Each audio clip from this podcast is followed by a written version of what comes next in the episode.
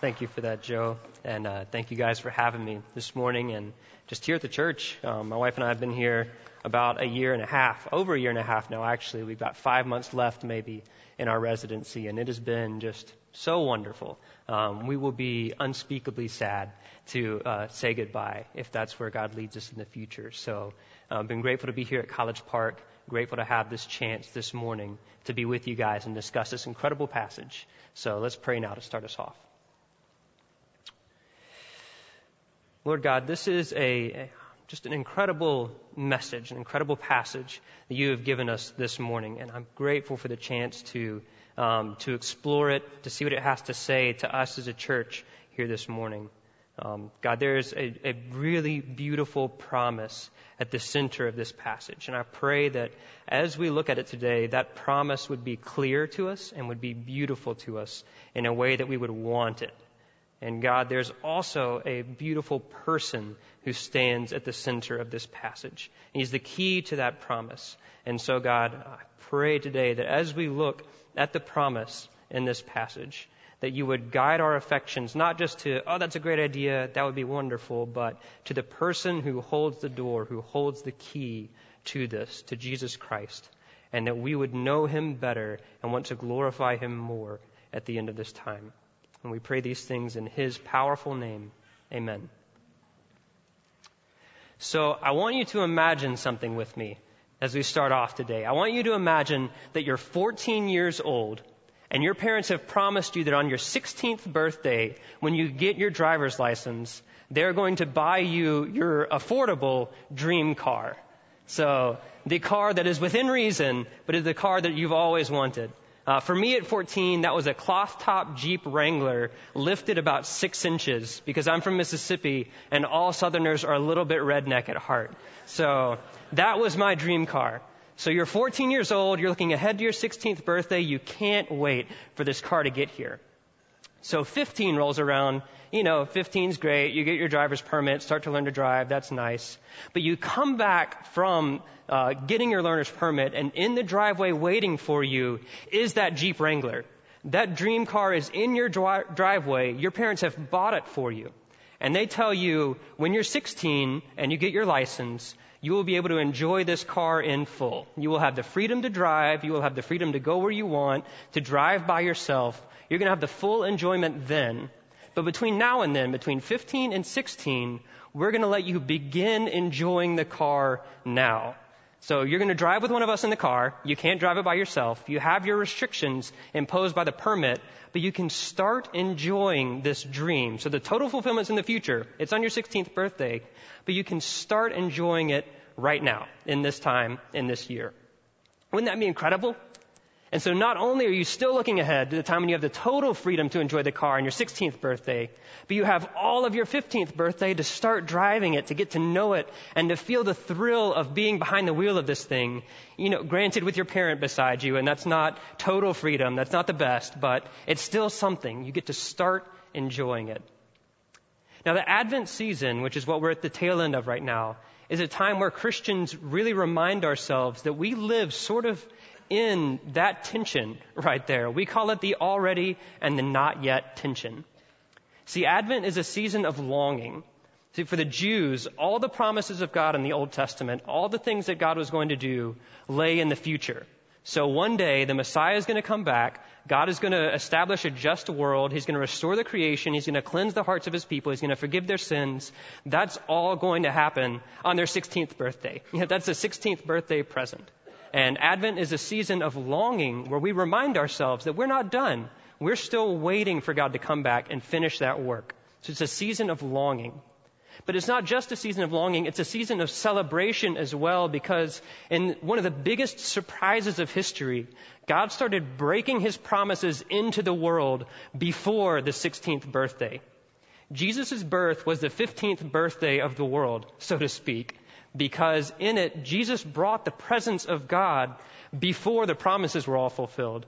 He made it possible to be forgiven of sin before the end of time. He made it possible for us to start living in a real relationship with God, for us to be uh, living as restored humankind right now on earth while we still look forward to that future fulfillment. And so Advent isn't just a season of longing for what's going to happen. It's a season of celebration for what God has done.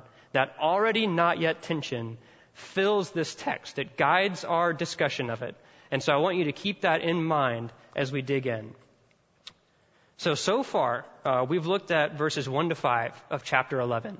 And Isaiah has been kind of like a filmmaker who's given us 45 minutes on one figure. So the whole, all five verses focus on this one person of the Messiah. All the, the pronouns are he, his, him. It's all about his life, what he's going to do, who he is. And then it's like 45 minutes into the film, halfway through the passage, God, or Isaiah cuts away, and now we're looking at some animals in a field. There's wolves and there's lambs and leopards and goats it's a little strange. You know, it's like I was, I was interested in the king. I want to find out more about the king. What's the, the A to B connection here between the king and a bunch of animals? But as we're going to see, Isaiah cuts away to the animals. He cuts away to this, this interesting vision, and then he's going to use that to lead us back to see the king again. And when we do see him, we're going to see him in a clearer and more beautiful light than before. It's going to deepen our appreciation and our admiration for this king. So, the first thing that this passage teaches us, that it has for us, and this is going to be the longest section of the sermon, so don't worry if we're going a little long and we're still in section one. I know that, and I know that sections two or three are shorter. Some people are anxious about that. The first passage, the first thing we're going to study in this passage is uh, we're going to look at what exactly God is promising. What's going on here? If you're a note taker and you want a heading, you could call this the what. So this is verse 6 through the first half of verse 9. And to understand the what, to understand what's going on here, um, just like if we want to see a diamond in all its glory and all its beauty, we set it against a black background so its brightness stands out more. Uh, first, we need to paint kind of the, the black background of this passage against which these promises shine more clearly. And that problem, that back, black background, is something that every religion and every thought system in the world agrees on. It's the fact that something is wrong with the world. Uh, this is something that we don't, no one really has to prove. Uh, no one's arguing against the fact that there's, that things aren't perfect, that there's something going on. You know, I shopped around online a little bit, and I couldn't find anywhere something like a church of everything is awesome. You know, it's like there's no one out there who's saying, this is it. We've arrived. It doesn't get any better than this. So we all agree there's something going on. We disagree about what that is and what the solution is. You may think it's greed, or you may think it's, if you're a Freudian, suppressed childhood desires, or Republicans. But there's something. There's something broken in the world. We all know that, and we're trying to figure out why, right? And this includes both small things and big things. So it's everything from I followed the recipe on my cookie package, but I got a bunch of charcoal out of the oven. You know, it's like, what's the deal? Why did this happen? Uh, and it goes up to, uh, yeah, it's a small silly analogy, that it goes up to you know, the Ebola virus that is uh, invading Africa right now and that we're starting to get a handle on. But this, this massive disease outbreak um, is part of the brokenness of the world that's going on and that shouldn't be going on. It also encompasses both human choices and natural phenomenon. So this is uh, genocide. This is bad things, evil things that people do. It also includes uh, tsunamis. So something that's just part of the, the way the world works. The nature of the weather creates these weather patterns that are destructive and harmful. And, you know, it's not just human choices outside myself. If I'm honest, then it's like I have plenty of this brokenness inside myself as well. You know, this, this stubborn selfishness that uh, even on Christmas makes me get angry with my family for stupid reasons. You know, and I know it's dumb, I know it's wrong, but there's something broken. There's something going on in the world, and it seems pervasive. So the further down we look, the deeper we go, it seems like futility and frustration, um, you know, evil and death are somehow wired in to the DNA of creation. At its essential nature, there's something wrong with the world. There's something broken. We have to start there. And paradoxically, we know on the one hand, when we're faced with these things, like my, my grandfather died unexpectedly uh, this March, earlier this year. He'd been in uh, ailing health, but uh, it just all of a sudden uh, he passed out and his heart gave out and he died. Um, when, I, when I was faced with that, uh, he was old and he was sick, but I still had this intuitive feeling the world's not supposed to be that way. You know, that wasn't supposed to happen. That doesn't belong. So we have the sense when we're faced with the curse of the world, when we're faced with the brokenness of the world, that doesn't belong. That's not the way it's supposed to be. On the other hand, at the same time, paradoxically, even though I know and I feel that that isn't the way it's supposed to be, it's just the way things are. I know that people die and that nothing we've been able to uh, do with medical technology has changed that. I know that natural disasters and diseases happen, and we can mitigate against those, we can fight those, but they still happen. This brokenness isn't the way it's supposed to be, but it is the way it is. And the biblical story actually tells us that both of those things are true. That the world is corrupted from the inside out, from the DNA out, there is brokenness, there's something wrong in the world. At the same time, if we look back to the beginning of the story, that isn't the way it was supposed to be. That's not the way God wired the world. So if you're a materialist and you think this matter is all there is, the universe just exists, and it's just proceeding along according to its rules, then you have to say that death and destruction are wired into the way the world is. It, that's just a corollary to life. Um, the biblical story isn't, doesn't say that. If we look at Genesis 3, we see that the curse of sin, that all of this frustration, futility, decay, and death come as a product of God's curse on sin. Of God's curse on sin. Um, some specific things that are listed in Genesis 3. One, uh, pain enters the world. So childbearing becomes painful for women. Labor and toil becomes uh, painful and difficult for men. So uh, the natural um, processes of human life, work and reproduction, become painful. Human relationships become marred by a sinful power struggle. So husband and wife, people who should be one flesh, who should be the most unified people couple in the world, uh, become set against one another and have this desire to struggle for power, for one to dominate and own the other. Uh, the earth brings forth thorns and thistles rather than good edible fruit. So the creation becomes cursed with this futility that instead of bearing fruit like a garden like it's supposed to, it bears thorns. It bears things that hurt us, that we can't eat. And then finally, death pervades the world. Uh, Adam and Eve die. Um, the first man born into the new world, Cain, murders the second man born into the new world. Death, um, death corrupts even the, the first uh, created relationship outside of the garden. Um, it pervades the world from here out. And there are some, some three verses that specifically illustrate this. One, Romans 5:12, Paul says, "Therefore just as sin came into the world through one man, and death through sin, and so death spread to all men because all sinned." So he said, sin came into the world through one man, death came through sin, and it spread to all the world. Death has pervaded the world. Or Ecclesiastes 1:8, which is a great upper Christmas text. Um, all things are full of weariness. A man cannot utter it. The eye is not satisfied with seeing, nor the ear filled with hearing. So this says that in the wrong mode, everything in life just doesn't satisfy us. It's kind of, huh. You know, we take it in and experience is nice, but it doesn't satisfy. And then maybe the clearest picture, the most vivid picture is from Romans 8, I'm going to read kind of the selection from verses 20 to 22. Paul says, For the creation was subjected to futility, in bondage to corruption. And then he says, For we know that the whole creation has been groaning together in the pains of childbirth until now. So the creation has been subjected in bondage to corruption, and it's groaning like a woman in childbirth. It's groaning like uh, in labor pains.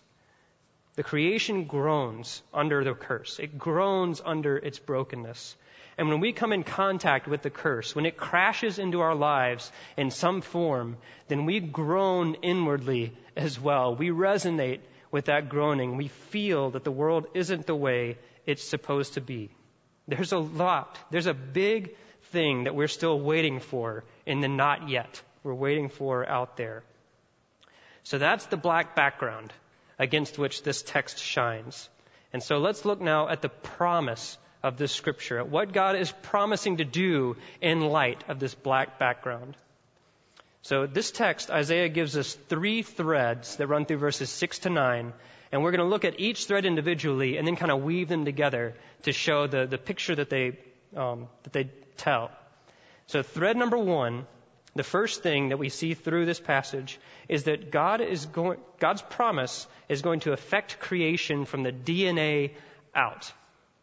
So verses 1 to 5, especially verse 4, um, we see the Messiah dealing with human injustice and human wickedness. He's going to put an end to the consequences of those choices. He's going to put an end to the people who choose evil. That's good. That's a good thing. But if that was all he did, then that would be nice. We'd have world peace in a sense, but we would still sicken, we would still weaken, we would still die. There's something still broken in the world. Isaiah switches, I think, from human images to animal ones because he wants to show that God's not just changing the things that people choose to do, He's changing the way that the world works in its deepest being. So, wolves by nature attack and kill lambs. Um, lions by nature will attack cattle and eat them if they can. Snakes by nature will bite if they feel threatened. You know, we can restrain nature by building fences and walls, that kind of thing. Uh, sometimes we can retrain nature. It's sort of possible to tame lions and tigers.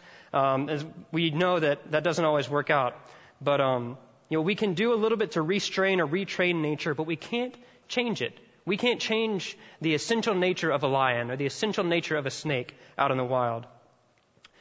God promises here that he's going to transform the very nature of the world, the most fundamental levels from which things work. That's this promise. So enemies, wolves and lambs, will lie down together. They'll become friends.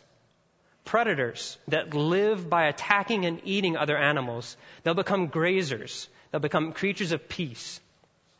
And threats, the snakes that hide in the holes of the world, will become neutralized Either they won't bite or their bite won't have the power to hurt one day. That's the prom, that's part of the promise here is that from the DNA out, the creation is going to be transformed. Now this is good news for us because whether we feel safe or not, um, in America, we're in one of the, the safest countries and one of the safest times for someone in all of history. So we may think this doesn't really apply to me. I'm not worried about lions and snakes, that kind of stuff. But whether you feel safe or not, we live in a dangerous world. Um, we wash our hands because there's the threat of disease that's always kind of lurking. And this is flu season, so we're even a little more leery of it than usual.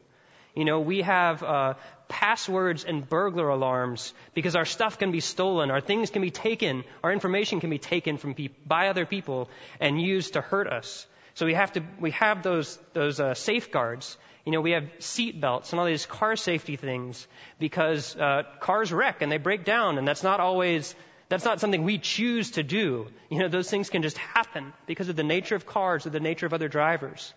We live in an unsafe world, and we have to take precautions to guard and mitigate against the world's dangers in this life. There are threats that are just part of the way things work. But this is a promise that all of those threats, all of those inherently dangerous things are somehow going to be transformed so that they have no more power over us. They're no longer threats to us. I don't know exactly how that's going to work, but if there are cars in the new creation, either they're not going to crash, or if they do crash, no one's going to get hurt. Um, you know, if there are snakes in the new creation, they're not going to bite, or their bite's not going to have any harm on us. The threats, the dangers that are wired into the DNA of the world are going to disappear. In Jesus' life, he performed miracles that are actually foretastes of this promise. See, the fact that he could heal disease with a word means that he could take that threat of disease and just wish it away. Just pluck it out and throw it away. Um, the fact that he could cast out demons or heal bread or um, you know multiply food like bread meant that the evils of starvation and the spiritual evils like demon possession he could just put an end to them. He could remove threats. Uh, he even uh, resurrected a few people. He raised a few people from the dead, which showed that the threat of death is just gone in his kingdom. He makes it so that those things have no power when, there, when we live in God's promise, when God's promise comes true. The, those things don't characterize the world now. You know, we're still looking ahead to the fulfillment of those times. But he showed us that it was possible. He showed us the nature of the promise. And that's a good thing. That's a great promise. So it's good news for that reason. It's also good news for us because human nature is as broken as animal nature. Now, lions by nature attack and kill prey. They are predators. But if we're honest with ourselves, human nature is broken in a way that is very similar, that we can be just as prone to selfishness and sin, to using other people for selfish ends, as, uh, as an animal that eats someone. Um, you know, we see this when marriages turn toxic and spouses start hating one another, trying to control or abuse or manipulate one another. Um, we see this in um, old institutions of slavery. There was race-based slavery in the U.S. for a while. There, sex slavery is still pervasive in the world today, where people are abusing other people for selfish ends. And even me, you know, the way that I, I can try to get things from my wife, try to talk to my wife in a way that manipulates her or that dominates her or that uses her for selfish ends rather than loving her. And I don't have to teach myself to do that. You know, if you don't have, if you have a toddler, if you've ever had a toddler, you didn't have to teach them to be selfish, to steal things and to lie when they're caught. You know, it's like that comes naturally. We have to teach them not to do those things because there's something in human nature that is broken, that is corrupt. Now, all the, the physical fulfillment of these promises, the physical redemption of the world from the DNA out, lies in the future.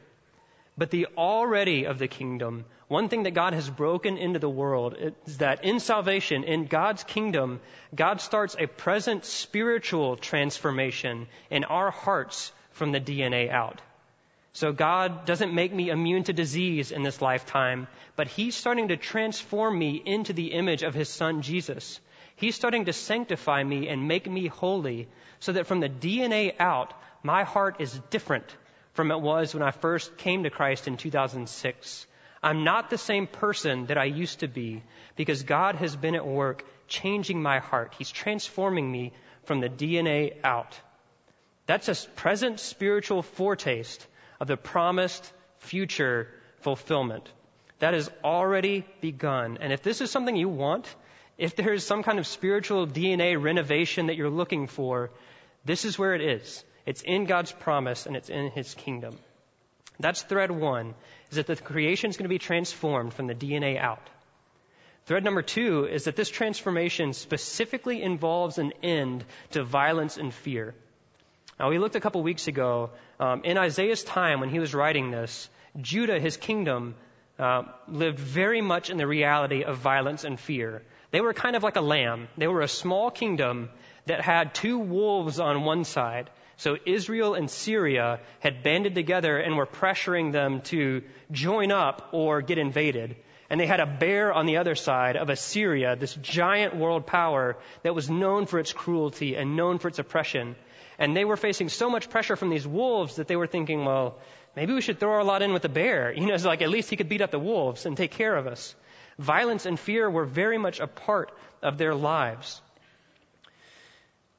Modern Americans, you know, we may not resonate with this because we're so safe, but if you've ever lived in a war torn region or you've ever lived in a crime riddled neighborhood, you know that when your world is characterized by violence, when violence could break into your life at any time, it creates fear. It creates a, a very real sense of danger that you have to deal with and you have to live with, and it's terrible. So this passage tells us that sinful violence, not justice, but hostility and predation, sinful violence is a mark of the fall. It's not a mark of God's original design. And humankind was made to fear God, so we're made to live in respect and reverence for Him. We weren't made to have to fear anything else. We weren't supposed to have to fear anything but God. Fear and violence become part of the world. But God's restorative work is going to bring an end to the violence inherent in nature, including human nature. He's going to make it so that lions aren't predators anymore, so that bears don't attack, so that snakes don't attack. He's going to put an end to that violence. He's going to put an end to that fear. And he's going to put an end to the hostility that we can cultivate against other individuals and other groups of people. You know, whether that's racial or political or economic, we have this tendency to create kind of us them kingdoms and clump up with the us's and reject all the thems. And we have this tendency to develop hostility in our hearts. You know, one of the alreadys of God's kingdom is that He breaks down those barriers within the kingdom. Within the church, there are rich and poor, there are black and white, there are Arab and Jew, all under Christ all united in Him, we find a common ground that's deeper than our hostility. So the second thread of this promise, of this passage, they shall not hurt or destroy in all my holy mountain, is an end to violence and fear. The third and final thread is that this transformation replaces death and destruction with life and prosperity. So this passage so far is mainly focused on the removal of violence and fear. It's the removal of a negative thing. And that's because that's the reality they were living in in that time. That's the message that Israel really needed to hear.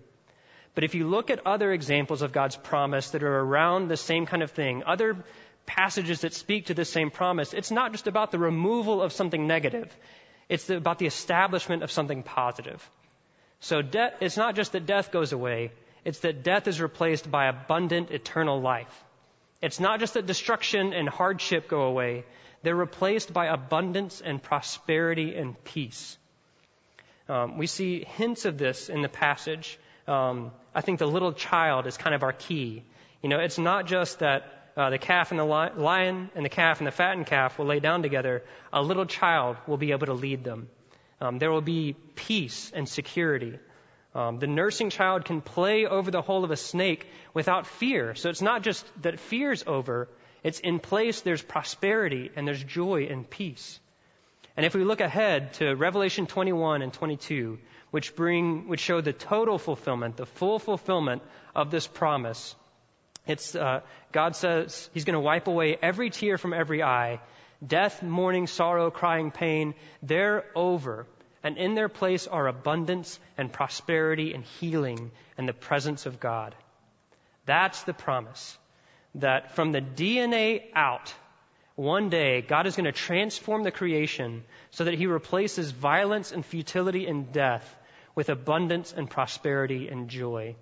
That's the promise is this total restoration of the creation from the DNA out. That's the what. That's what God is offering us here.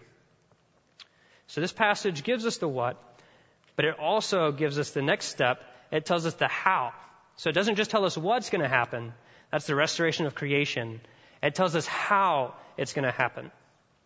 And that's found in verse 9b, the second half of verse 9. See, Isaiah says, For the earth shall be full of the knowledge of the Lord as the waters cover the sea. Now, at first glance, that sounds a little strange, maybe, that uh, it's like the end of violence, the establishment of prosperity is going to come through knowledge. You know, it sounds like education. We have to educate the animals, and then they'll be okay. You know, it's like then they'll be better. Um, to understand what's going on, we have to realize that uh, Hebrew does this and English does it too. We use the word know with two different senses. And if you're a Spanish speaker, you know there are actually two different words to describe the two kinds of knowing we're about to talk about. The first kind of knowing is just, it's an awareness of a fact. You know, it's like, I know the capital of the United States. I don't know the capital of Yemen. So I'm aware of the one fact. I'm unaware of the other fact. I know the one and not the other. Um, but there's a second kind of knowledge that's a, a deep, intimate, relational knowledge that's more like familiarity.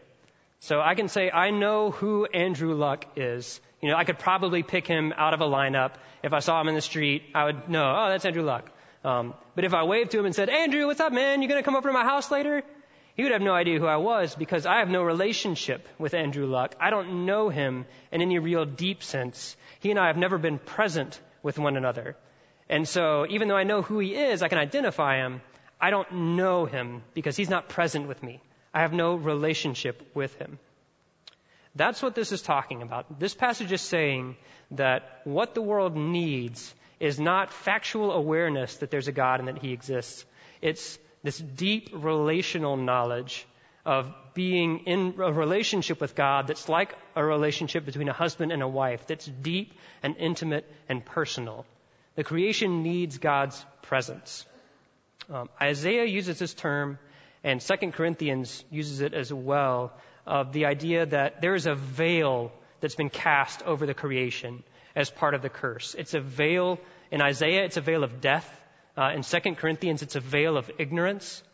But there is some sense in which the world is, uh, has been rendered incapable of seeing and responding to God. So that even though He's still everywhere, He still fills it. Um, it would be like a person born blind who's never been told about clouds. The clouds have always been there, but they're effectually absent from that person. That person is ignorant of the clouds because they can't see them. Um, in that same way, though God is present in the world, He is effectually absent from a broken creation. He's, he's not in relationship with it. He's not really present with it. Um, one really clear example of this is in Romans 1:21. We preached on this, you know, months ago now. Um, but Paul is talking about lost Gentiles, and he says, "For although they knew God, they did not honor Him as God or give thanks to Him, but they became futile in their thinking, and their foolish hearts were darkened." So there is a darkening that happens in sin that makes God effectively absent from a person's life, that makes it so they can't see him, they can't know him, and he has no influence, no effect over them. And when that absence happens, it's sort of like when light is absent from a space, it contributes to the growth of things like mold and mildew, funguses. When God is effectively absent from the creation, it contributes to the growth of decay and death and sin. So when God is not present, the creation decays. When He is present in this special way, the creation thrives. One of the clearest examples of this is in Deuteronomy 28. Um, you don't need to turn there, but God has brought His people to the edge of the promised land, to the edge of Canaan. He's about to take them over into it. And he's kind of helping them define their relationship. He's saying, this is what our life is going to be like together, sort of if this relationship is going to work.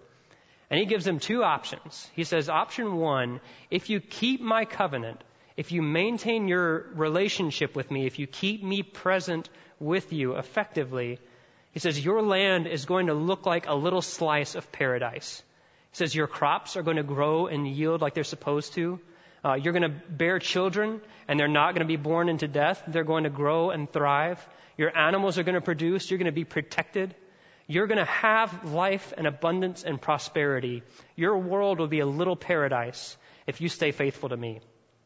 But then he says in the second half of the chapter, if you're unfaithful to me, though, then I'm going to remove my presence from you. And in that, all the curses of creation are going to grow and they're going to grow richly.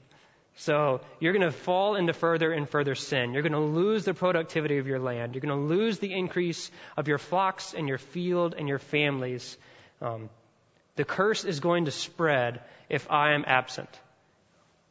Now that's not, that doesn't apply for us today. Uh, the prosperity gospel says that God works exactly that same way today. That mixes up God's timing. That's not what we're talking about. But in that season of Israel's history, God offered them a chance to have a paradise if they would keep their knowledge of Him, if they would stay present with Him. And we know they didn't. So this is the how, and it has two applications for us. It has two things that it teaches us. The first is that our ultimate hope is in God bringing His presence back to the world. What we really need to see the curse removed, what we really need if we're going to see the promises of the first section fulfilled, um, isn't more research, it isn't more medicine, it isn't more technology or more education. It's God's presence coming back to heal the world. We can push against the effects of the fall, we can fight back against it, and that's good, but the curse still obtains. The curse still rules creation. And all the best we can do is temporarily stay it. And what we need, our ultimate only hope, is the presence of God, the effective presence of God coming back into the world. The second application that this has is that paradise begins with a relationship with God. So when God enters a human heart, and when a human enters God's kingdom, Um, again, the, the physical reality doesn't change necessarily. God may bring miraculous healings. He might do that. But God definitely does start a work of spiritual healing and spiritual transformation that turns a person from the sinner they were into the glorious creature they were supposed to be and they were always created to be. Paradise begins with a relationship with God, and if we want this fulfillment, if we want this joy, this abundance, this prosperity, it begins spiritually here. It begins by being present with God, by being in prayer in relationship with Him, by being in His Word, letting Him speak to us, by being in worship, by being in obedience. In those things, as we live in relationship with God, our hearts are transformed, one, in line with these promises, but two, we start to feel the joy of heaven and we start to know the joy of the new creation. Paradise begins with a relationship with Him. This is summarized and captured really well by 2 Corinthians 3:18, and I'm going to read that in full. It says, "And we all, with unveiled face, beholding the glory of the Lord, are being transformed into the same image from one degree of glory to another." For this comes from the Lord who is Spirit. So when the veil is removed and God becomes effectively present with a people, when He becomes visible to us by faith, and we see and worship Him, we are transformed into His image from one degree of glory to another. Paradise begins with a relationship with God. The power of restoration, so the power of the promise we looked at, lies in the presence of God. That's the how. And then finally, verse 10 gives us not just the what, what's going to happen, not just the how, how it's going to happen, but it gives us a who. It tells us who's the one who makes it possible for all these things to happen that we've been looking at. So verse 10 says, In that day the root of Jesse, who shall stand as a signal for the peoples, of him shall the nations inquire, and his resting place shall be glorious. So now we've, we've seen our animals in the field, and Isaiah has brought us back to the figure of the Messiah where we started. Um, in verse 1, he was the branch of Jesse, which means that he was a descendant of Jesse. He came after him. Now we see in verse 10, he's the root of Jesse.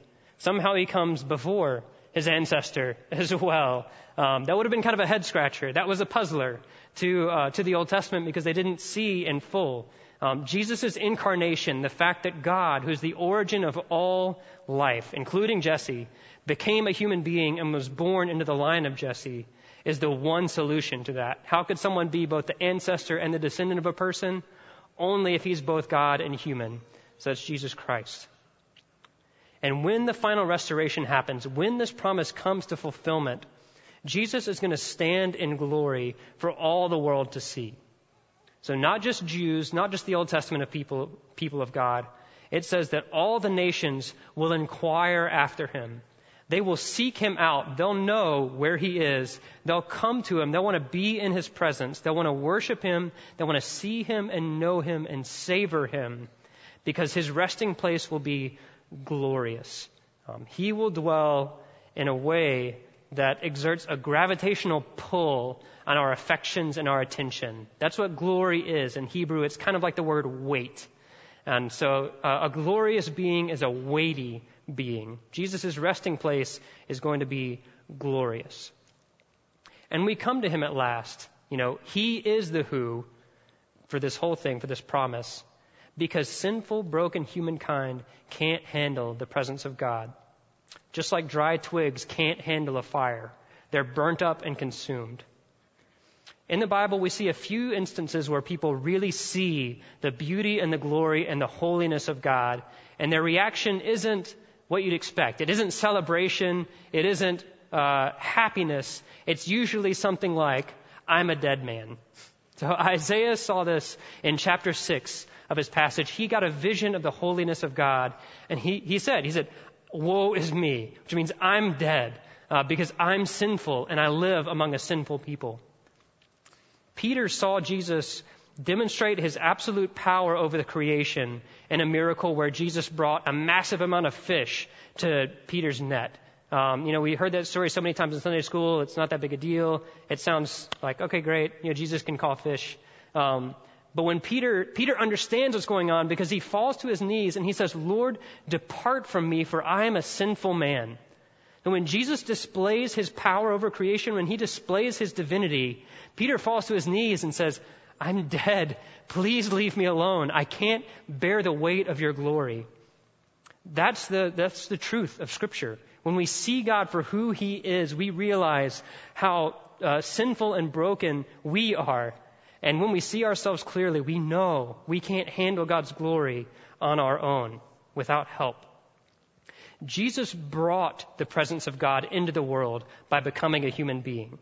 So he took a bit of the creation. He took broken, cursed human nature and he joined it to his divine nature. He became both God and man so that he could start redeeming humankind from the curse. His perfect, pure life was the first human life that was ever lived without sin, that was ever lived without any problem, without any disobedience to God. And he died on the cross for our sins. So he made it possible for humankind to be cleansed. And then in his death, he made it possible for you and me, for present sinful human beings, to be cleansed by being forgiven of sin, by being granted righteousness by grace through faith, by being brought into God's presence. And when he rose from the dead, when he ascended into heaven, he said that he would send his Holy Spirit. He would send the presence of God, the third person of the Trinity, into our hearts. He said that I will be present with you through the Spirit. So Jesus made it possible for our hearts to be cleansed. He made it possible for us to be, become temples where God could dwell, where we couldn't before because we would have been consumed. So he, he, uh, he did a work of spiritual alchemy, so to speak, where he turned the garbage of our hearts, the garbage of sinful nature, into incorruptible gold. And in that way, God could be present with humankind and humankind could one day be present with God. So He is the one hope that we have for the future. He is the one way by which we can see the fulfillment of these promises. So to summarize, the power of restoration we talked about lies in the presence of God, which comes through the person of Jesus. The power of restoration lies in the presence of God, which comes through the person of Jesus. And if you have in, if any of the things that I've said today appeal to you at all, if you have any desire for the promises we've looked at, I would, encourage, I would urge you, Jesus is the key to that. He's the one place where the fulfillment of these promises can be found, in part now and in fulfillment one day.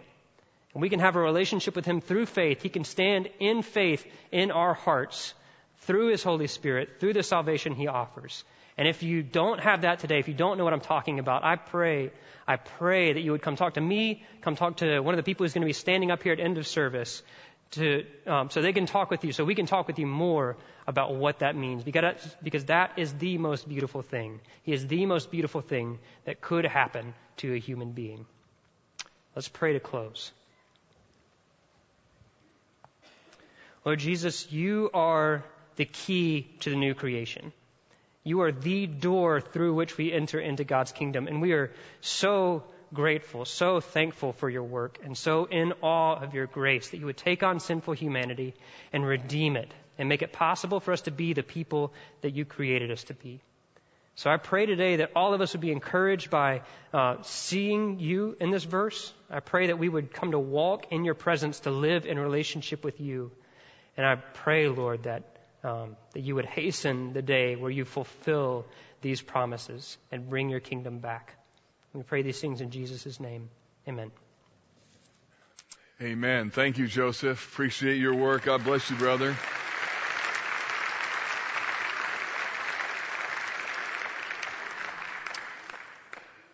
As you leave today and as you scatter into the world for another six days and become our greatest avenue of evangelism and missional living in the world, you realize you do more in the next five days than we could do collectively or organizationally here on this campus.